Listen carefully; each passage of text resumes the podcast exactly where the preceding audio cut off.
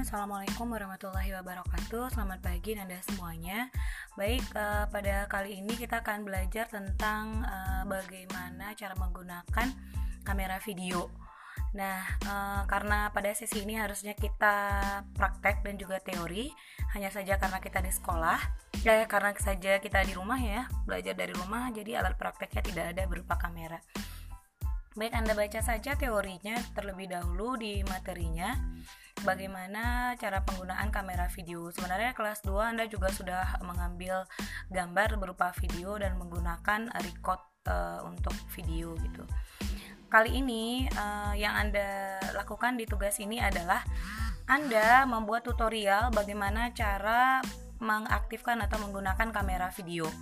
Dan di dalam tutorial ini karena berbentuk video sedangkan kameranya tidak ada, maka Anda menggabungkan antara rekaman Anda sedang menjelaskan nanti pada saat uh, bagian uh, untuk pengenalan kameranya Anda ambil di YouTube tapi videonya Anda potong. Nah, ini bagian cara menghidupkannya. Lalu Anda jelaskan lagi, ini cara merekodnya, ini cara memasukkan memorinya. Jadi Anda combine antara video Anda sendiri yang sedang uh, di shoot dengan uh, video yang ada di YouTube yang telah menjelaskan. Nah, bedanya Anda harus membuatnya uh, terlebih dahulu berupa storyline. Saya melampirkan bagaimana cara membuat storyline. Lalu setelah itu baru Anda buat videonya.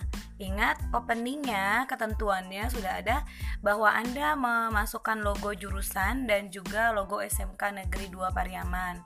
Anda boleh merekodnya di HP, boleh Anda mengeditnya pakai KineMaster atau pakai aplikasi uh, editing video lainnya.